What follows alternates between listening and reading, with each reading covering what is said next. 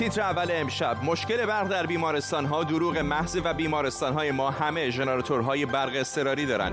اظهارات حسن روحانی در واکنش به پخش کلیپ‌هایی از قطعی برق در بعضی بیمارستان‌ها. وضعیت برق ایران زیر ذره‌بین، سازوکار تولید، توزیع و صادرات برق در ایران چطور است؟ تظاهرات در خوزستان در اعتراض به وضعیت هورالعظیم، ادامه خشکی و بی‌آبی بی‌سابقه در استان خوزستان. تماس تلفنی بایدن با پوتین در واکنش به افزایش حملات سایبری از مبدأ روسیه. رئیس جمهوری آمریکا هشدار داده اگر مسکو کاری نکند، واشنگتن خودش دست به کار خواهد شد. و در حالی که ولسوالی‌های افغانستان یکی یکی به دست طالبان می‌افتد، اشرف غنی فرودگاه بین‌المللی خوست را افتتاح کرد. به تیتر اول خوش آمدید.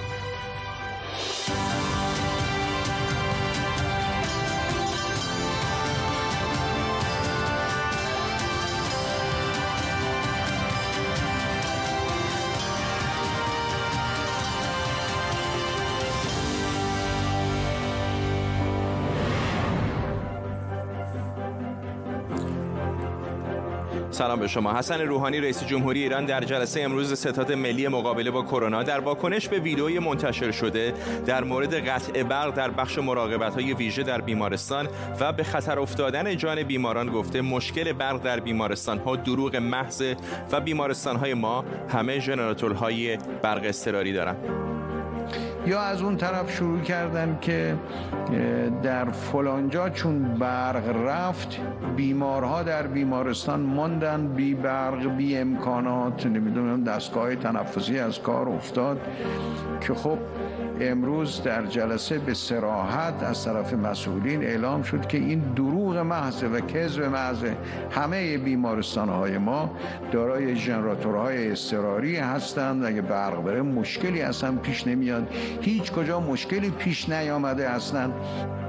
این در حالیه که بحران خاموشی‌ها در مناطق مختلف ایران همچنان ادامه داره. در طول برنامه با تیمی از زبده‌ترین کارشناسان خبرنگاران این موضوع و خبرهای دیگر رو بررسی می‌کنیم. پیش از همه شهرام کردستی، استاد مدیر گروه ایمنی شناسی سرطان کینگز کالج از لندن با ماست. دکتر کردستی، حتی همون موقع که این ویدیوها منتشر شد مشخص بود که تمام بیمارستان خاموش نشده، چراغ‌های اتاق‌ها خاموش شده بود، اما بعضی از دستگاه‌ها داشتن رو باتری کار می‌کردن. من با بعضی از کادر پزشکی که در تهران صحبت می‌کردم می‌گفتن که این قطعی باعث میشه که ناگهان این دستگاه‌ها از میزان تواناییشون و فشار مثلا تولید اکسیژنشون کم بشه. به طور کلی پروتکل در بیمارستان‌ها چطور هست در مواقع اضطراری قطع برق؟ بله ببینید، البته من متاسفانه چون سالها هست که در ایران کار نمی کنم اطلاع دقیقی ندارم که در ایران پروتکل چی هست، اما چیزی رو که میتونم توضیح بدم در مورد بریتانیا فرضاً، با اینکه قطعی برق واقعا نادر هست که اتفاق بیفته، در مورد همه اتفاقات کادر پزشکی، چه پزشک باشن چه پرستار چه هر کادر پزشکی دیگه‌ای، آموزش لازم رو در مورد موارد اضطراری دیدن و این پروتکل ها شامل آتش سوزی هست. فرضاً من در مورد تخصص خودم فرضاً که سرطان های خون هست، اگر بیماری در حال شیمی درمانی هست و آتش سوزی اتفاق بیفته ما چجوری این مریض رو منتقل بکنیم، اگر برق قطع بشه چجوری پمپ ها جایگزین بشن و اینجور مسائل خب آموزش داده میشه. این حرف که بیمارستان ها در ایران همه ژنراتور برق دارن این حرف صحیحه، من فکر میکنم همه داشته باشن. مسئله این هست که آمادگی این که اینا چقدر تست میشن. اگر ژنراتور به موقع بر نیاد توی مدار، این اتفاقی هست که ممکنه بیفته، چه برنامه‌های جایگزینی هست برای اینکه بتونن مقابله بکنن با عوارض که ممکنه باعث مرگ بیمارا بشه؟ این رو تقسیم کنم به لول‌های مختلف، به مراحل مختلف، مرحله اول، مرحله دوم، مرحله سوم.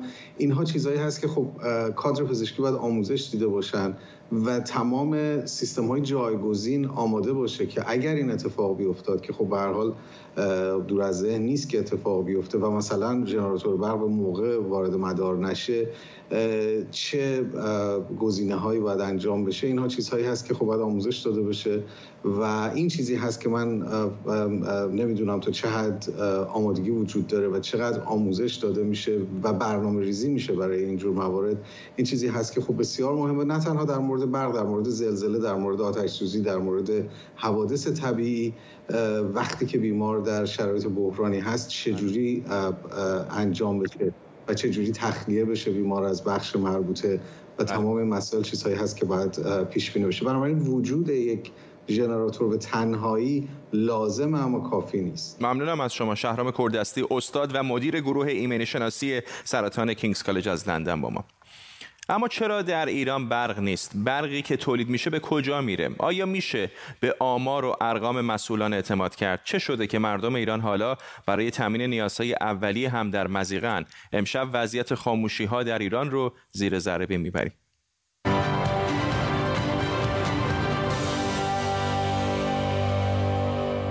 بیست و دوم بهمن سال پنجاه و هفت انقلاب اسلامی پیروز شد. اسفند همون سال روح الله خمینی که به دیدار طلاب مدرسه فیضیه قم رفته بود گفت ما آب و برق رو برای طبقه مستمند مجانی میکنیم. دلخوش نباشید که مسکن فقط میسازیم، آب و برق را مجانی میکنیم برای طبقه مستمند، اتوبوس را مجانی میکنیم برای طبقه مستمند. دلخوش به این مقدار نباشید، معنویات شما را، روحیات شما را عظمت میدیم. حالا اما مصرف کنندگانی که ساعتها در خاموشی و تاریکی به سر میبرن میبینن که اصلا برقی در کار نیست، چه برسه به این که بخواد مجانی باشه. اما واقعا چرا برق نیست؟ برای این اول باید بدونیم برق ایران چطور تامین میشه. این نمودار آمار تولید برق رو بر اساس نوع نیروگاه‌ها در ایران نشون میده. میشه دید که نیروگاه‌های سیکل ترکیبی، گازی، بخار و آبی سهم عمده رو در تامین برق دارن. اون تکه باریک یک درصدی قرمز هم مربوط به نیروگاه‌های هسته‌ایه که بهش برمیگردیم. یکی از مواردی که در موردش کمتر صحبت میشه قضیه صادرات برق به عراق. البته ایران به جاهای دیگه هم برق صادر می کنه. اما واردات برق به عراق از سال هشتاد و هفت تا نود و شش صد و هفتاد و چهار درصد افزایش داشته. جالبه که صادرات برق به جاهای دیگه کاهش داشته. تازه عراق به ایران بدهکاره و معلوم نیست پول برق رو پرداخت میکنه یا نه. ما به هیچ کشوری نه برق مفتی میدیم، نه اینکه در زمان پیک به هیچ کشوری سیاست ما این نیست که برق بدیم. به خاطر خیلی واضح بگم، یه شایعاتی هست توی فضای مجازی هم زیاده که ما هدیه کردیم به عراق نیروگاه رو یا برق رو. این واکنش رسمیتون چیه؟ به هیچ وجه، به هیچ وجه. ما قرارداد داریم با اینها. اینکه ما در واقع الان طلب داریم از عراقی ها، این خب طلب رو داریم بابت برق. بله بابت برق. این رو در واقع به دنبال دریافت این رقم حتما هستیم. کشوری ما با اکثر کشورها از پاکستان گرفته از جنوب در واقع شرق تا نهایتا سمت بصره ما تبادل برق رو داریم. نکنه از همشون طلبکاریم یا دادن پولاش؟ نه نه بعضیاشون بعضیاشون پول میدن. اما ماجرای عراق به همین جا ختم نمیشه. نایب رئیس سندیکای صنعت برق گفته صادرات برق ایران به عراق روزانه حدود هزار و سیصد تا هزار و چهارصد مگاواته، چیزی حدود دو درصد مصرف. اونقدرها هم زیاد نیست. همین آقا گفته در هنگام اوج مصرف برق صادر نمی‌کنیم و عراق از گازی که براشون میفرستیم برق تولید میکنه. این نکته جالبیه چون اولین منبع تولید برق در ایران گازه. شاید جواب اینه که گازی که باید در داخل مصرف بشه داره به خارج صادر میشه. از مقایسه صادرات نفت و گاز هم میشه دید که صادرات گاز در این سالها بیشتر شده. پس یکی از مشکلات نه صادرات برق که میتونه صادرات گاز باشه. مورد بعد تراز تولید و مصرف برقه، یعنی اختلاف بین تامین و مصرف. مقامات میگن ظرفیت واقعی تولید روزانه در حدود شصت و دو هزار مگاواته. چهاردهم تیر طبق اعلام رسمی مصرف طبق اعلام رسمی مصرف به شصت و شش هزار رسید و مسئولان یکی از دلایلش رو افزایش مصرف میدونن. در زمینه برق هم توسعه ما مناسب بوده. اشکال ما خوشسالی امساله که مانع شده. البته مصرف هم خیلی رفته بالا. حالا مصرف دلایل مختلفی داره. هم گرما مصرف رو میبره بالا که امسال سال گرمی هست، نه اینجا، خیلی از کشورها دچار گرماست. خوشسالی مخصوص ما نیست، خیلی از کشورها امسال دچار خوشسالی هستن. خب گرما خیلی مؤثر بود برای اینکه مردم ناچارشن بیشتر مصرف بکنن. حالا اول ببینیم آیا ایرانی‌ها واقعاً خیلی برق مصرف می‌کنن؟ این نمودار پشت سر من میانگین سرانه مصرف برق در جهان در مقایسه با ایران رو نشون میده. ایرانی‌ها فقط ششصد و هشتاد و چهار کیلووات ساعت بیشتر از میانگین جهانی مصرف میکنن. و اگر چند تا کشور رو اضافه کنیم میبینیم که ایرانی ها از آمریکایی ها، انگلیسی ها، آلمانی ها، کانادایی ها و فرانسوی ها کمتر برق مصرف میکنن. پس به نظر میرسه مقصر الزاما مردم نیستن و باید جای دیگری دنبال مقصر گشت. برگردیم سر تراز مصرف و تولید. گفتیم ظرفیت واقعی تولید برق حدود شصت و دو هزار مگاوات در روزه. از این مقدار حدود دوازده هزار مگاواتش مربوط به نیروگاه‌های آبیه که به خاطر خشکسالی تقریبا نصف شده. پس ظرفیت واقعی چیزی نزدیک پنجاه و چهار تا پنجاه و شش هزار مگاواته. مصرف چقدره؟ مسئولان میگن چیزی نزدیک به شصت و شش هزار مگاوات. مقصران اصلی رو هم افزایش دما، کاهش بارندگی، بیت کوین و افزایش مصرف یا همون مردم میدونن. این نتیجه این که نزدیک به ده تا دوازده هزار مگاوات کسری برق داریم که مسبب این خاموشی هاست. از طرفی ظرفیت اسمی نیروگاه‌های ایران هشتاد و پنج هزار مگاوات در روزه، یعنی نیروگاه‌ها سی و یک هزار مگاوات کمتر از توان اسمشون تولید میکنن. یعنی اگر نیروگاه ها مطابق توانشون کار میکردن بیست هزار مگاوات برق زیاد هم داشتیم. مشخصه که نیروگاه ها فرسودن و احتمالاً پولی برای ساخت نیروگاه های جدید یا نوسازی و تعمیر و نگهداری در دست نیست. مدیرعامل توانیر گفته برای احداث ده هزار مگاوات نیروگاه حدود دویست هزار میلیارد تومان پول لازمه. اما برگردیم سر اون خط باریک اول. نیروگاه‌های اتمی فقط یک درصد برق ایران رو تامین می‌کنند. اما تا الان چقدر هزینه نیروگاه‌های هسته‌ای شده؟ سه سال پیش احمدی نژاد گفته بود بیش از سی میلیارد دلار تأسیسات هسته‌ای در جریان برجام از دور خارج شدن. اگر فرض کنیم تو سه سال گذشته یک قرون هم خرج نیروگاه‌های هسته‌ای نشده و به رقم سی میلیارد دلار سه سال پیش رئیس جمهوری اسبق کشور استناد کنیم، با این پول میشد سی و شش هزار مگاوات برق تولید کرد، یعنی حدود سه برابر و نیم کسری این روستا. به زبان ساده اگر انرژی هسته‌ای نبود الان برق داشتیم. حضرت عباس ملت صرفه‌جویی میکنن. این مقصرش اینا، این بالایی ها عزیز برادر ما دار ببینیم. فقط این روسری لعنتی گذاشت تو سر ما، سریدن توی روسری سگ شاشی توی روسری بس دیگه، همه دزدیدن، بردن، خوردن. حضرت عباسی انقدر نون، انقدر آب شکم، همه سیره دو دو بد، انقدر جا میزنین همه تا را به حضرت عباس. با مردم کاره نکنین، زشته، گناه دارن. این پول و یا هزینه ضرر و زیان حاصل از تحریم ها میتونست خرج احداث نیروگاه‌های خورشیدی و بادی هم بشه و این وضعیت خاموشی ها رو به وجود نیاره. اما سهم ایران از این نیروگاه‌های تجدیدپذیر در برابر میانگین جهانی بسیار ناچیزه. برآورد پروژه پتانسیل سنجی باد که با همکاری شرکت لایمر آلمان انجام شده نشون میده انرژی باد در ایران میتونه تا صد هزار مگاوات برق تولید کنه، یعنی از تمام نیروگاه‌های حال حاضر کشور بیشتر. ایران همچنین با سیصد روز آفتابی در سال از پتانسیل فوق‌العاده‌ای برای انرژی خورشیدی هم برخورداره. تحقیقات شرکت دی ال آر آلمان میگه در مساحتی بیش از دو هزار کیلومتر مربع امکان نصب بیش از شصت هزار مگاوات نیروگاه حرارتی خورشیدی وجود داره. که باید از چیز خورشید ما چیزی واسه چراغ نفتی هم که روشن کنید، شما خود از خورشید قدرت بگیرید. یه حرفا چیه؟ این حرفا برای اقفال مردم است. تمام این صحنه سازی هایی که دارن میکنن برای این است که این مطلب رو نگهش دارن. این حرفای روح الله خمینی در مورد شاه سابق بود، اما انگار برای وضعیت حالای ایران گفته. واقعیت اینه که مشکل اصلی نه مردمن و نه تحریم ها. حتی صادرات برق، کم آبی و مزارع بیت کوین رو هم نمیشه مقصر اصلی دونست. مقصر در واقع مدیریت معیوب و ساختار فاسد حکومتیه که ارزشی برای زیست ایرانی ها قائل نیست.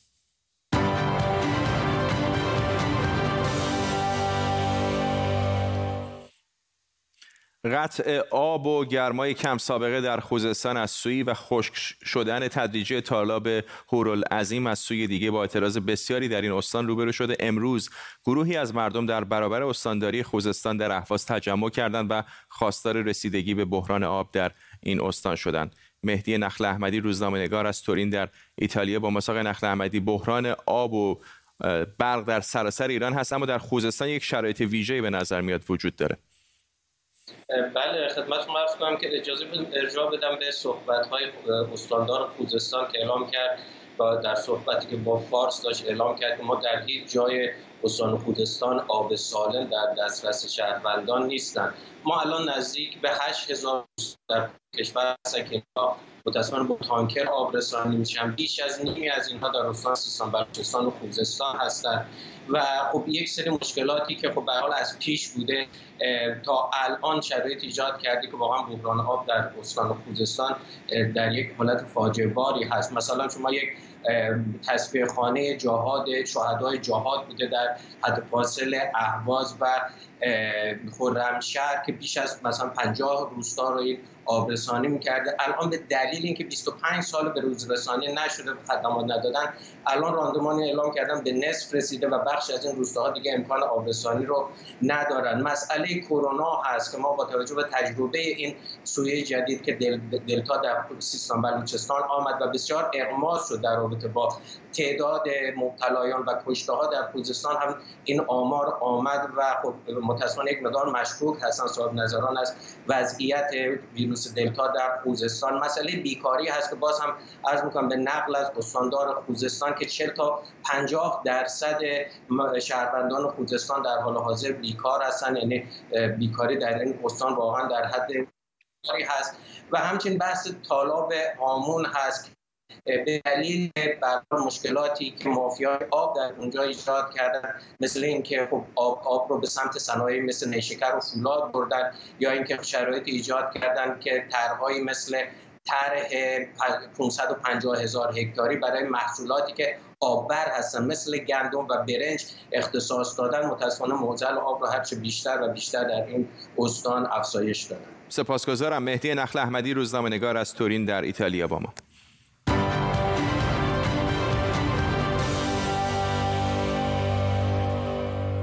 در آتش‌سوزی در یک کارخانه آب میوه‌سازی در بنگلادش دست کم پنجاه و دو نفر کشته و بیست نفر زخمی شدند که تعدادی از آنها کودک بودند.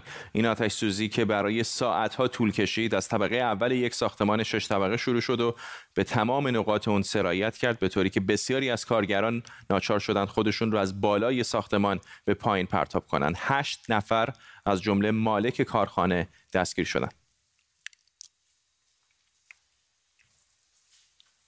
در خبری دیگه، نماینده ویژه آمریکا در امور ایران رابرت مالی میگه دولت بایدن خواستار آزادی همه زندانیان آمریکایی در ایرانه و زیر بار توافقی که شامل آزادی همه اونها نشه نمیره.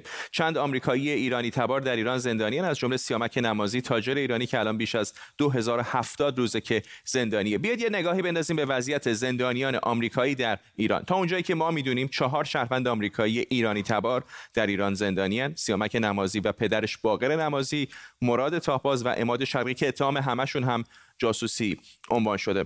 ایران در سالهای گذشته دو تابعیتی‌های زیادی رو بازداشت کرده یا تحت تعقیب قضایی قرار داده، تا جایی که بعضی از کشورها مثل آلمان، استرالیا و بریتانیا به شهروندان ایرانی تبارشون درباره سفر به ایران هشدار دادن. بعد از برجام آمریکا و ایران توافق کردند زندانی‌هاشون رو با هم مبادله کنن. از طرف آمریکا چند نفر که متهم به نقض تحریم‌های ایران بودن آزاد شدند و ایران هم یک بار در شانزدهم ژانویه دو هزار و شانزده، بیست و ششم دی نود و چهار و بعد در مقاطع مختلف چند زندانی آمریکایی و ایرانی آمریکایی رو آزاد کرده، از جمله ژائو وان که گفته میشه برای تحقیق درباره دوره قاجار به ایران رفته بود، اما به اتهام جاسوسی هزار و دویست و شانزده روز در زندان موند. حالا رابرت مالی با اشاره به همون توافق گفته که همه شهروندان آمریکایی باید آزاد بشن. از طرف دیگه بعضی گزارش‌ها از این حکایت داره که سیزده شهروند ایرانی یا ایرانی تبار در آمریکا یا زندانیان یا با محدودیت سفر روبرو هستند.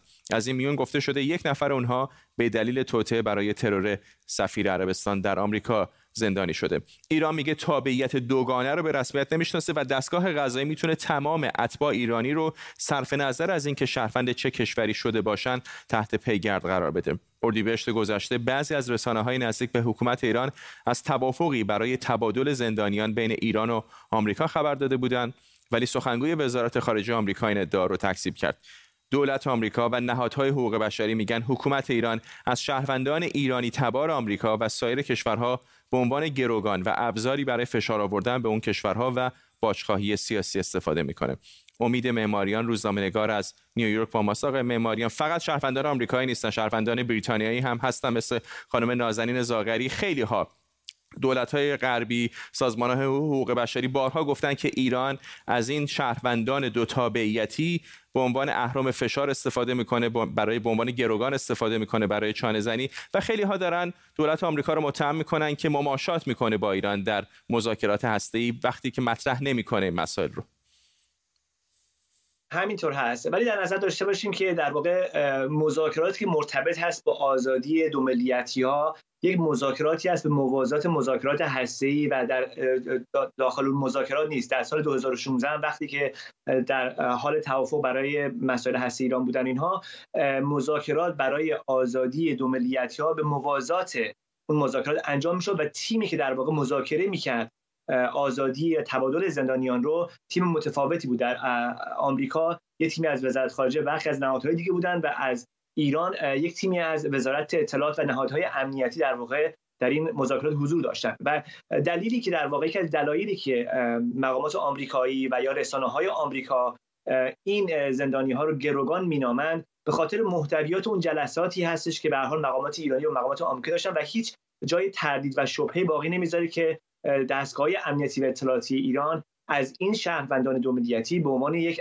اهرم فشار استفاده میکنن و اساساً در پرونده های اینا روند قضایی که طی میکنه اینها هیچ موضوعی وجود نداره که به هر حال بهش اونها رو به عنوان زندانی یا مجرم خطاب کنه. بنابراین نحوه مذاکرات، مسائلی که در مذاکرات مطرح شده در دور قبل کاملا طرف آمریکایی به این یقین رسونده که دولت ایران، حکومت ایران از این شهروندان به عنوان گروگان استفاده میکنه و الان آقای رابرت مالی میگه که با توجه به شرایطی که وجود داره، با توجه به نحوه نگاه نگاه نگاه دستگاه امنیتی ایران به شهروندان دو ملیتی، این دفعه که دارن مذاکره میکنن در خصوص افرادی که در ایران زندانی هستن، میخوان که مطمئن بشن که هیچ آمریکایی ایرانی در زندان باقی نمیمونه بعد از این مذاکرات. رو به هر حال مسئله حساسی هست، اهرم‌های مختلفی رو دو طرف میکشن در این استفاده میکنن در این مذاکرات و میخوام مطمئن شن که حالا که در این مذاکرات انجام میشه در کنارش این شهروندان دو ملیتی هم آزاد میشن، با توجه به اینکه نهای... نهایتاً میدونن که اصل این موضوع گروگانگیری هست، استفاده از شهروندان دو ملیتی هست و ربطی به مسائل قضایی نداره و نمیخوان کسی که کسی در ایران باقی بمونه بعد از این مذاکرات. ممنونم از شما. امید معماریان، روزنامه‌نگار از نیویورک با ما.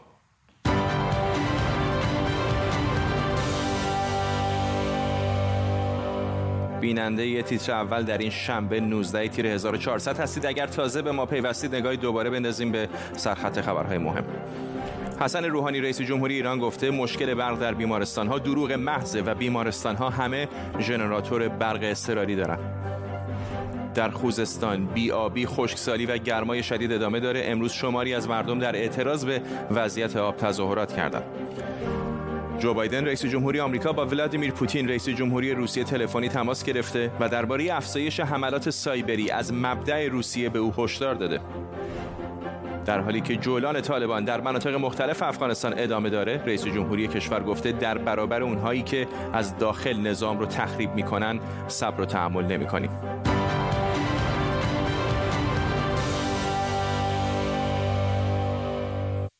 جو بایدن رئیس جمهوری آمریکا در تماسی تلفنی با ولادیمیر پوتین رئیس جمهوری روسیه خواستار اقدام روسیه علیه حملات سایبری شده. بایدن به پوتین هشدار داده که اگر این حملات سایبری از داخل روسیه متوقف نشن، آمریکا آماده اقدامه. در ماه‌های اخیر حملات سایبری به شرکت‌های آمریکایی به شدت افزایش پیدا کرده و در ماه جاری به هزار و پانصد مورد رسیده. همکارم مصدق پارسا از مسکو با ماست. مصدق، چه بیشتر می‌دونیم در مورد این تماس تلفنی و واکنش روسیه؟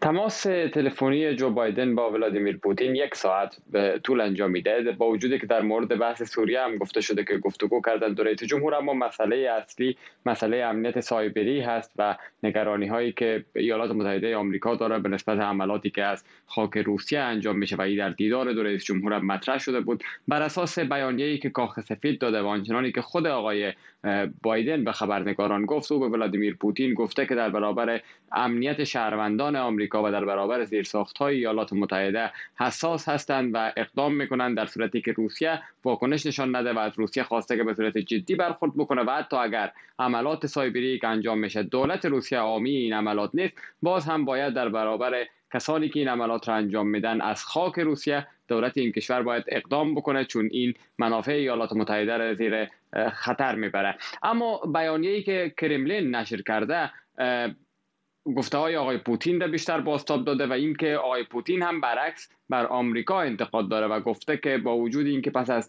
دیدار دو رئیس جمهور روسیه آماده این بوده که بحث بکنه و همکاری بکنه در زمینه امنیت سایبری و مبارزه با مجرمان سایبری، اما ایالات متحده آمریکا گام‌های عملی را برنداشته و گفته که روسیه آماده است کماکان که در این زمینه کار بکنه، اما همکاری مشترک بین روسیه و آمریکا نیازمند گام‌های عملی از سوی ایالات متحده است که بر اساس ادعای کاخ کرملین از سوی واشنگتن انجام نمیشه. مصدق پارسا در مسکو، ممنونم از تو. و اما رجب سفروف مدیر مرکز مطالعات ایران معاصر در روسیه از مسکو به ما پیوسته. آقای سفروف، به هر حال این حملات سایبری از روسیه به آمریکا خیلی زیاد شده تعدادش، در ماه گذشته حرف از هزار و پانصد مورد بوده. همه اینها که نمیتونن چند تا هکر در گاراژشون در مسکو باشن، اینطور نیست؟ ببینید، گفتاری جناب آقای بایدن به مسکو اصلا یک اشاره و عباره خیلی ظریفی روسی رو به یاد میاره که میگن که دیرزیتی واره، یعنی این معنی رو داره که دوست خودش یکی یک باره به ازدهام خود رو میزنه و از همه بلند داد و فریاد میکنه که دوست رو بگیرید، دوست رو پیدا بکنید. ببینید، تمام سیاست امریکا واقعا این حملات سایبری به کشورهای دیگه ای هست. من مطمئنم که اون چیزی که الان اتفاق در ایران میفته در کشورهای دیگری که تابعیت یا که سیاست امریکا رو قبول ندارن، تمام مشکلات آیتی و فرهنگی و حمل و نقل و همه اینها باعث حرکت و ایجاد امریکاست.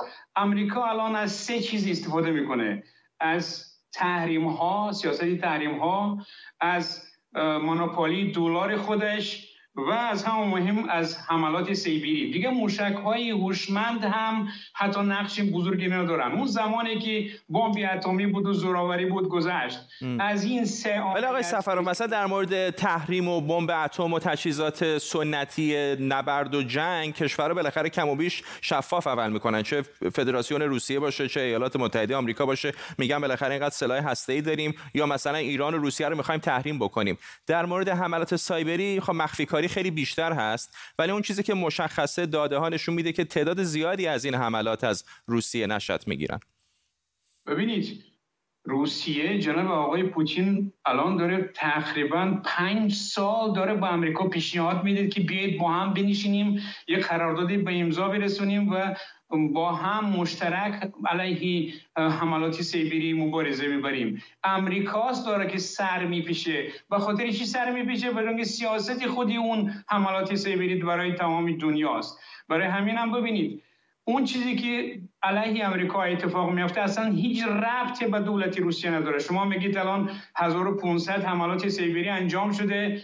این خبرگان و نابغه های آیتی و سایبری اصلا دو نفرن، سه نفر هستن، بعضن میشه که سیاست‌های خودشون رو دارن، فکر و اندیشه خودشون دارن و در دولت سیاست دولت اصلا هیچ ربطی ندارن. نه طبیعتا به هر حال یه تعداد هکرهای غیر وابسته به دولت‌ها هم این وسط هستن، ولی چون به ایالات متحده اشاره کردیم میخوام ازتون بپرسم میتونید یکی دو نمونه نشون بدید به ما از حملاتی که از آمریکا نشأت گرفته علیه زیرساخت‌های روسیه؟ ببینید، تمام ده هر سال هر سال سازمان اطلاعاتی روسیه تقریبا میگه که بیشتر از دو هزار تا سه هزار حملات سایبری از طرف امریکا و غرب و اسرائیل علیه روسیه انجام میشه. سازمان های بعضن روسی از کار فلج میشن و همه این از اون برمیاد و از داخل روسیه هم با اونا همراه هستن و استفاده میکنن. این گزارش های سازمان های اطلاعاتی روسیه نه تنها به امریکا بلکه به سازمان ملل متحد هم پیشنهاد شده، ولی کسی سراغ این نمیره. از اینجا نشون میده که آقای بایدن، آقای پوتین با آقای بایدن میگه که ما خواهان اون هستیم که روی این کنترل داشته باشیم، ما هم مبارزه بریم، بیاید با هم بنشینیم، تنها روسیه نمیتونه این کار انجام بده، باید این کار مشترک و برنامه مشترک باشه. این امریکا دارد که از این کار سر میپیچه و نمیخواد که یک برنامه مشترکی خیلی بروز رو داشته باشه که این کارها انجام نشه. بنابراین من فکر میکنم که پشت پرده برنامه‌های برنامه‌های هست که اگر این قرارداد به امضا برسه برای عملیات اون مشکل میسازه. برای همین هم امریکا نمیخواد، ولی هشدار دادن معنا رو داره که حواس جامعه جهانی رو به سمت دیگر کشیدن و بهانه سری روسیه درست نبودن که بار دیگه اگر این حرکت سه حمله سایبری بشه من در تحریم ها و برنامه خودم رو علیه شما انجام میدم. یعنی روسیه در حالتی گرفتار میکنه که اصلا آقای پوتین و سیاستمداران روسیه نمیدونن با کی مبارزه ببرن. سازمان اطلاعاتی روسیه اصلا ربطی به اینها نداره و اصلا علاقه‌مند نیست که این حملات سایبری انجام بشه، چون که متقابلا میتونه دولت امریکا هم یا دولت‌های دیگر این کار انجام بدن. بنابراین من فکر میکنم که این پیشنهاد پیشنهادی خیلی رویکی و سریع هست. پایان این هیچ یک کار جیجیه که امریکا اینا بخواد این نیست. ممنونم از شما. رجب سفروف، مدیر مرکز مطالعات ایران معاصر در روسیه از مسکو با ما.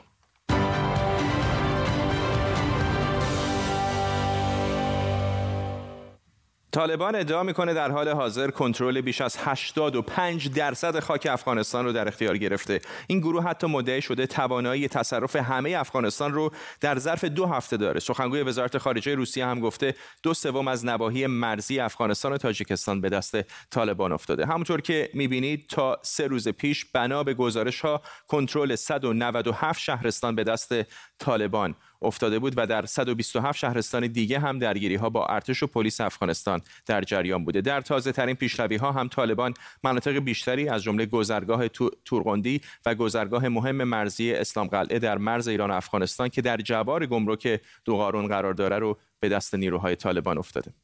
جهانیا هویدا است که هشتاد و پنج درصد خاک فلحال زیر تسلط امارت اسلامی افغانستان آماده. همکارم طارق عظیم از کابل با ماست. طارق، این نقشه افغانستان رو که نگاه میکنی تقریبا به جز هرات و کابل بیشتر مناطق دیگر افغانستان در دست طالبانه. بله، در ادامه ناامنی‌ها در شمال افغانستان، در ولایت پروان، دره قوربند، دو ولسوالی دو ولسوالی سرخ پارسا و شیخ علی قوربند به طور کامل به دست طالبان سقوط کرده و طالبان از این دو ولسوالی به عنوان ولسوالی‌های استراتژیک یاد کرده.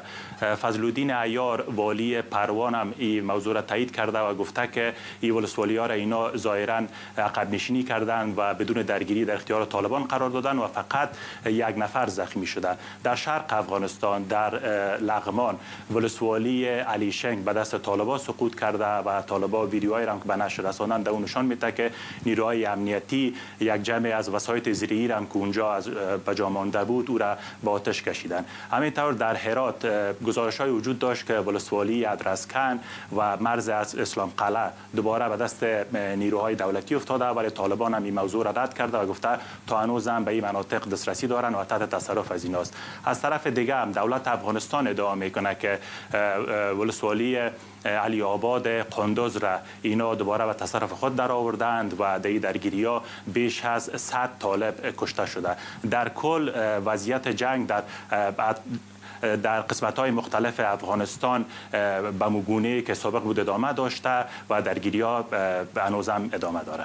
ممنونم از طارق عظیم، خبرنگار ما در کابل پایتخت افغانستان. حالا با پیشروی‌های طالبان و ادامه درگیری‌ها در افغانستان شاید بد نباشه نگاهی بندازیم به یکی از پیامدهای جنگ در چند دهه گذشته در این کشور. بر اساس گزارش کمیسیون حقوق بشر افغانستان، این کشور یکی از کشورهایی که بیشترین تعداد افراد دارای معلولیت رو داره که حدود چهل درصد اونها بر اثر سوانح جنگی دچار معلولیت شدن. آمارها میگن از هر پنج خانوار افغان دست کم یک یک خانوار یک فرد بزرگسال یا خردسالش به یک معلولیت جدی دچاره. علاوه بر معلولیت‌های جسمی، خیلی از افغان‌ها از معلولیت‌های روانی مثل افسردگی و اضطراب و استرس شدید رنج می‌برند.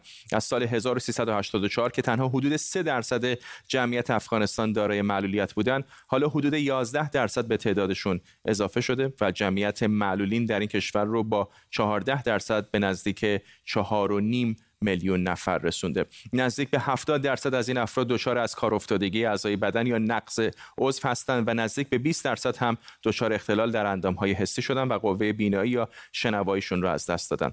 نزدیک به چهل درصد از معلولانی که کمیسیون حقوق بشر افغانستان باهاشون مصاحبه کرده میگن در جامعه و خانواده مورد خشونت قرار میگیرن و از حمایت‌های دولتی هم محرومن.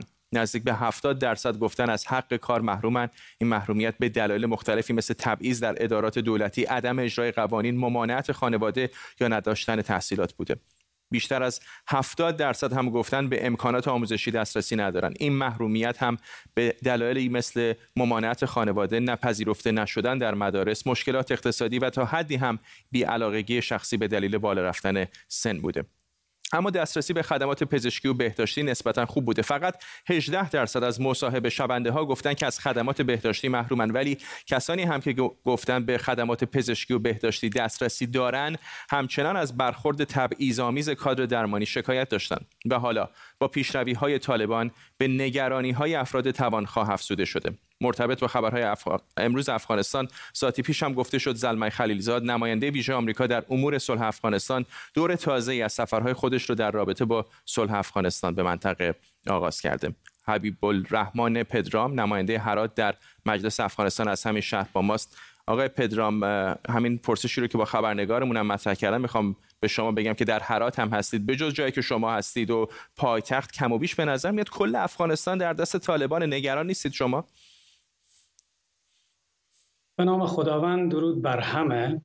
طبیعی است که به عنوان نماینده مردم در مجلس نمایندگان و به عنوان یکی از شهروندان افغانستان که دوره پر از خشونت و سراسر بی‌منطقی طالبان را تجربه کردیم، طبیعی است که نگران هستیم، اما دلمان روشن به جبهه مقاومت مردمی که در سر تا سر افغانستان از جمله هرات در حال شکلگیری هست و انشالله این جبهه مقاومت مردمی روز به روز که میگذره انسجام بیشتر را پیدا خواهد کرد و در مقابل طالبان به عنوان یک سد محکم استوار ایستاده خواهد شد و من مطمئنم در روزها، هفته‌ها و ماه‌های آینده ورق بر خواهد گشت.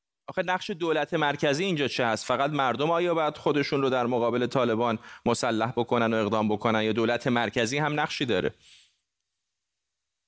هوا گرگو میشه و به دلیل طوفان جنگی که در افغانستان به راه افتاده آدم نمیتونه هیچ تحلیل روشنی از اوضاع به دست بده، اما آن چیزی که مبرهن و آشکار اینه که افغانستان سرزمین اقلیت‌های قومی است و هیچ کس نمیتونه به زور سرنیزه و با اتکاء بر تفنگ بر مردم به صورت متمادی حاکمیت بکنه. طالبان در زمان حاکمیتشان که نود درصد از خاک افغانستان را در تسلط داشتند و با اینکه از نظر مالی به شدیدترین شکل از توسط عربستان سعودی پشتیبانی می شدند و با اینکه پاکستان به ویژه آی اس آی اونها را از نظر استخباراتی، امنیتی و نظامی سپورت کامل می کرد، هرگز نتانستند بر تمام جغرافیای افغانستان مسلط بشن و جبهه مقاومتی که به رهبری قهرمان ملی افغانستان احمد شاه مسعود فقید در آن زمان وجود داشت خواب حکومت یک دست بر اونها حرام کرده. خب پس چطور هستش که بعد از بیست سال حملات آمریکا، حضور پررنگ نیروهای ائتلاف در افغانستان، بالاخره شکلگیری یه ارتش کم و بیش منظم در افغانستان، دوباره آمریکایی‌ها پاشونه بیرون نذاشتن، بالای هشتاد درصد کشور افتاده به دست طالبان؟ چرا؟ دلیلش چیه؟ متاسفانه آمریکا سیاست‌های روشنی را در افغانستان دنبال نکرد، چهره‌های به شدت ضعیف را مورد پشتیبانی قرار داد، از مردم فاصله گرفت، دموکراسی، انتخابات، حقوق بشر و مؤلفه‌های دیگری که ارزش‌های جهان شمول دیگر بیشتر به صورت نمادین و شعارگونه در این مملکت مطرح بود. امریکا با تمام حضور بیست سالش هرگز نتوانست یک حکومت مردمی را در افغانستان پایگذاری بکنه. حکومت‌هایی که در بیست سال گذشته در افغانستان بر سر کار آمدن، چهارده سال به رهبری آقای کرزی و هفت سال پسین به رهبری آقای غنی، حکومت‌هایی بودند که تا خرخره غرق فساد، درگیر سیاست‌های به شدت قومی، درگیر مسائلی که متاسفانه هر روز اونها را از مردم دورتر و دورتر کرد و این فرصت را مساعد کرد به طالبان که در میدانهای نبرد و در جغرافیای افغانستان هر روز بیشتر مسلط بشن. متاسفانه حکومت اونقدر ضعیف بوده که هرگز نتوانسته یک ارتش یک ارتش یک دستی را با سیاست‌های مشخصی در افغانستان آماده داشته باشه. در حال حاضر مردم افغانستان مثل گندم بین دو سنگ آسیاب گرفتار شدند. از یک طرف حکومت به شدت فاسد، شدیداً ضعیف و قوم محور آقای غنی، و از طرف دیگر طالبانی که منطقشان کشتار است و انتحار و میله تفنگ. متاسفانه در بیست سال گذشته در بیست سال گذشته فرصت برای ایجاد یک حکومت مستحکم با پایه‌های مردمی هرگز فراهم نبوده و امریکا هم از این روند پشتیبانی نکرده متاسفانه. ممنونم از شما. حبیب الرحمن پدرام، نماینده هرات در مجلس افغانستان، از همین شهر با ما. اما قبل از خداحافظی دو خبر کوتاه مرتبط با ورزش. بالاخره بعد از ماها حرف و حدیث و جلسه قرار بر این شد که المپیک دو هزار و بیست توکیو بدون تماشاگر برگزار بشه. قبل از این قرار بود که این مسابقات فقط با حضور تعداد محدودی تماشاگر محلی برگزار بشه. حالا این المپیکی که به خاطر کرونا یک سال عقب افتاده قراره که سوت و کور و بدون تماشاچی هم برگزار بشه. تصاویری هم که می‌بینید مربوط به امروز و آخرین آماده‌سازی‌های مسابقات المپیک. از توکیو ده هزار کیلومتر فاصله بگیریم، اینجا در لندن، اما برعکس توکیو تب و هیجان فوتبال بیداد میکنه و همونطور که میبینید حتی به خونه شماره ده خیابان دانینگ، محل اقامت بوریس جانسون نخست وزیر بریتانیا، هم رسیده. فردا شب فینال مسابقات یورو دو هزار و بیست بین انگلیس و ایتالیا در استادیوم ویمبلی لندن برگزار میشه. انگلیس برای اولین بار در تاریخ فوتبالشه که به فینال جام ملت‌های اروپا رسیده. حالا دل تو دل مردم انگلیس نیست که بالاخره قهرمان اروپا بشن. فردا بچه‌های تیم ورزش ایران اینترنشنال هم از محل ورزشگاه ویمبلی همراه ما خواهند بود. به این ترتیب میرسیم به پایان تیتر اول امشب. تا فردا همین ساعت بدرود.